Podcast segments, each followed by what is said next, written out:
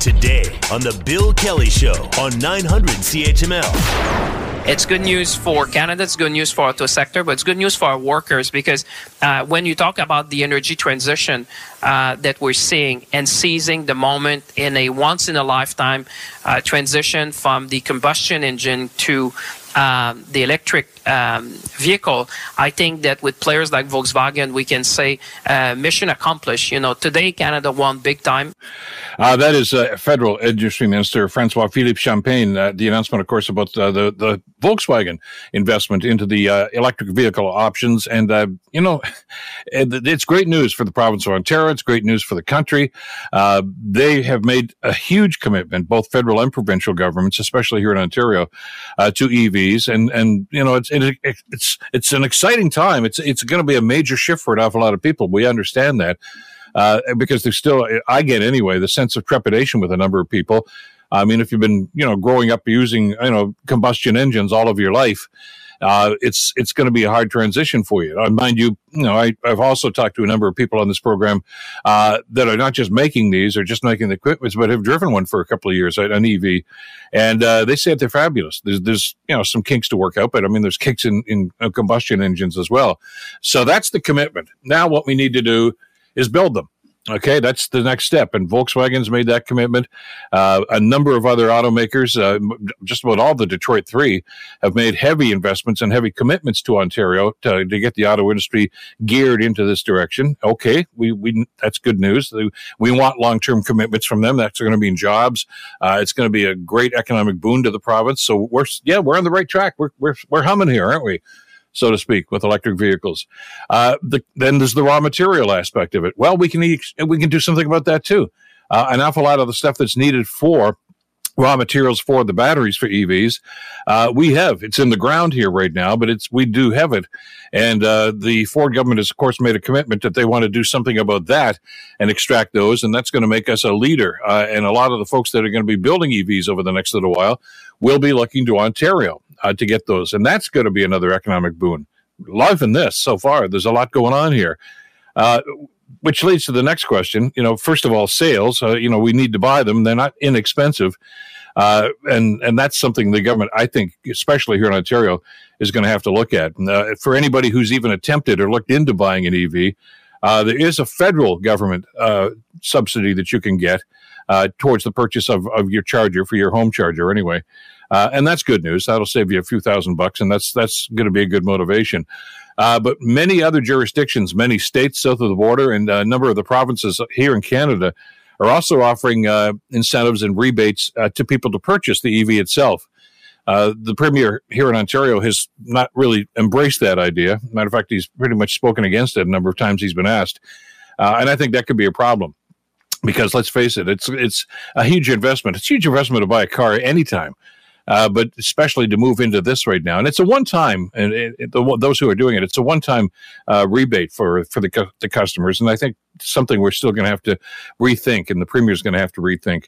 But that leads to the next question, and maybe the most important one, but the one we don't seem to be spending a whole lot of time talking about. And that's the the pressure that everybody driving EVs, or a lot of people driving EVs, is going to put on our grid you know, we, we're, we're in a rather precarious position here in the province of Ontario right now. We've had, uh, uh, uh, you know, those who can remember the, the bad old days when we used to get blackouts and brownouts, and, and you know, especially in the summertime when people have got air conditioners on, uh, it puts a real pressure on the grid. We seem to have gotten away from that. I know we're not burning coal anymore uh, to create l- electricity, and that's a good news story by all means.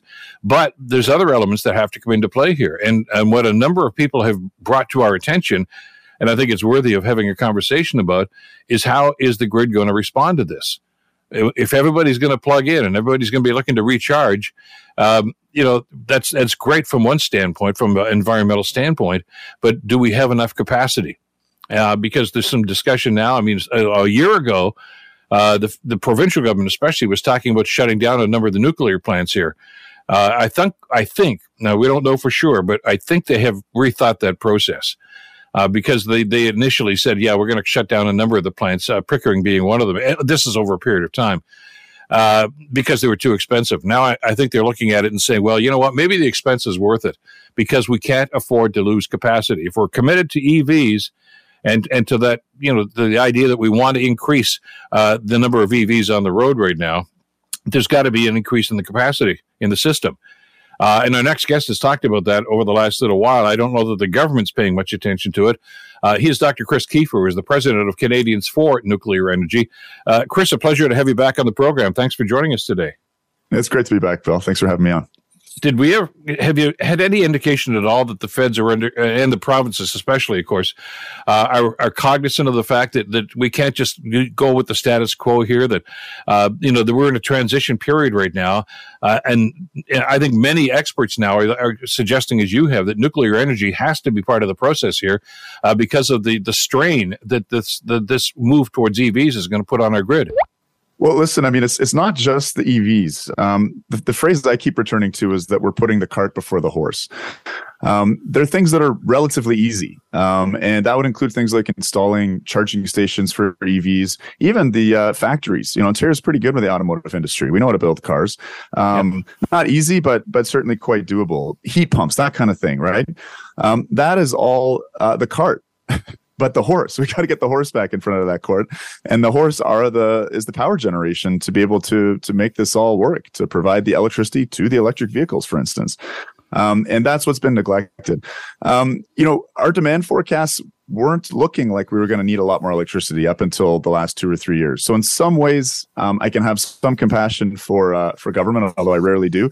Um, that uh, this wasn't foreseen, um, but certainly, um, you know, times are changing, and I am encouraged to see, uh, for instance, the you know the enthusiasm behind the building of the new small modular reactor at Darlington, but also more recently, the government's um, really hinting that it's looking at doing new large nuclear. Um, so, you know, we built, um, you know, 60% of our electricity generation infrastructure in about 20 years um, between the 70s and the 90s. Uh, it's time for us to think about doing that again.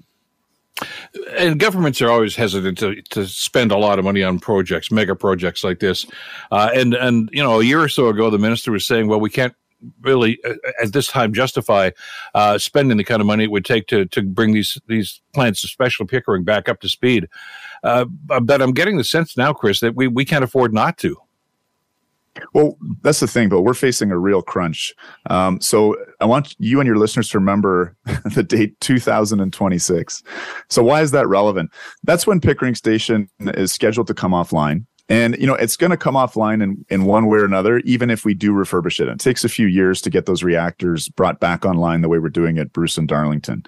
2026 is also the year in which a number of big manufacturing facilities are going to be coming online. Um, these are things like, uh, I mean, the Volkswagen deal, uh, Stellantis. These are the big electric arc furnaces um, with Algoma and, and Dofasco you know, some of these manufacturing centers will use the equivalent electricity of that small modular reactor at Darlington. And we're only building one of those right now, is what we're looking at. And, and this is base load electricity demand. These factories are running 24 7 around the clock. So this is not a uh, kind of facility that can run off of things like wind and solar, which frankly are unreliable and, and don't show up most of the year. Um, so, you know, I think this government is very keen on growing the economy, on attracting manufacturing back. Um, it's got a real sort of you know building agenda. Um, but it, it's it's coming to the realization that it's going to itself get building uh, need to get building that electricity infrastructure in order to to power its visions around economic growth what is their vision for, for the future and for generation at this stage? Uh, I, I, know what they don't like. Uh, you know, there's a great big pushback about the windmills and, and wind turbines, and, and as I say, some of the solar power uh, projects that the the, the McGuinty and, and Wynne governments had had pretty much tied themselves to. But they, I, I'm not so sure that we understand what their plan B is. Well, I mean, you're right. I think they very much came to power um, in a in a pretty extraordinary way. I mean, the Liberals had a majority and were decimated, lost party status down, I think, below uh, double digits in terms of their seat counts. Yeah. And that had a lot to do with um, the fallout from the Green Energy Act, which was an enormous increase um, in prices for the ratepayer. Um, you know, that experiment with wind and solar will cost us 60, that's six zero billion dollars to pay for those 20 year lucrative contracts, almost all of them, which went towards private wind and solar developers. They really made off like bandits. It's a scandal that I think has not been uh, talked about and is not addressed enough. Um, the Ontario taxpayer, um, it, you know, rates have gone down slightly. That's partially because these subsidies, which we're still paying to these private wind and solar developers, amount to three point one billion dollars every year. That's just been shifted over to the tax base. So, you know, I'm sympathetic with the blowback that's occurred as a result of that. And again, the power that's been provided has not been high value because it's not there when we need it. Frankly, our Hummer, we're a summer peaking grid. Our summer heat waves uh, are not matched by a lot of wind, um, and so not a great investment. Um, but yeah, what are remaining options? I mean, it's illegal to burn coal in Ontario, and I'm very happy of that. Uh, nuclear yep. provided 90% of the electricity to wipe coal out off the grid. It's really a choice between gas and nuclear now. Um, and the longer we delay on building new nuclear, the more gas is going to fill in on the grid. Gas is a little quicker to build than nuclear. Um, it's a little bit more nimble. Um, and we're seeing that right now. The government's currently contracting for about four gigawatts of electricity, and a bunch of that's going to be gas. Uh, just about out of time, but uh, which, by the way, is kind of the theme of the next question. The last question I wanted yes. to ask you here, Chris. Uh, you mentioned 2026. At what point does the government have to make a commitment? That's when Pickering goes offline, but as to whether they're going to shut it down or refurbish it, at what point do they have to commit one way or another to that? Well, there's a feasibility study that's ongoing right now. Um, it will be done this year, I think, before November, October, if I'm not mistaken.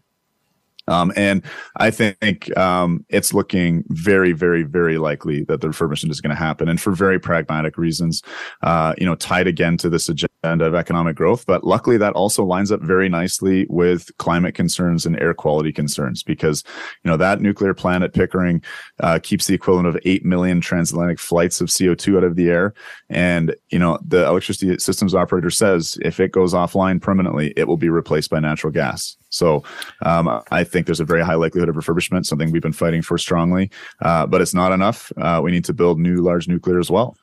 Exactly. Well, we'll stay in touch on this. Chris, thanks for this today. Really appreciate it. Thank you, Bill. Bye for now. Take care. Dr. Chris Keefer, President of Canadians for Nuclear Energy. The Bill Kelly Show, weekdays from 9 to noon on 900 CHML.